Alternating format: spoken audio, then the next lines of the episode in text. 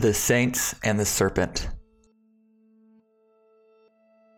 Then I saw an angel coming down from heaven holding the key to the abyss and a great chain in his hand. He seized the dragon, that ancient serpent who is the devil and Satan, and bound him for a thousand years. He threw him into the abyss, closed it, and put a seal on it so that he would no longer deceive the nations until the thousand years were completed. After that, he must be released for a short time. Then I saw thrones and people seated on them who were given authority to judge. I also saw the souls of those who had been beheaded because of their testimony about Jesus and because of the Word of God, who had not worshipped the beast or his image, and who had not accepted the mark on their foreheads or their hands.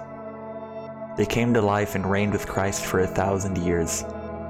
The rest of the dead did not come to life until the thousand years were completed. This is the first resurrection.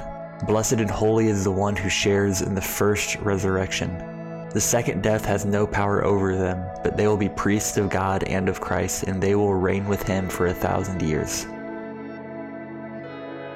When the thousand years are completed, Satan will be released from his prison and will go out to deceive the nations at the four corners of the earth, Gog and Magog, to gather them for battle.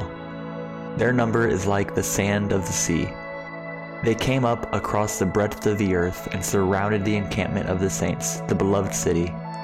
Then fire came down from heaven and consumed them. The devil who deceived them was thrown into the lake of fire and sulfur, where the beast and the false prophet are and they will be tormented day and night forever and ever. One Minute with the Bible is brought to you by the Christian Standard Bible.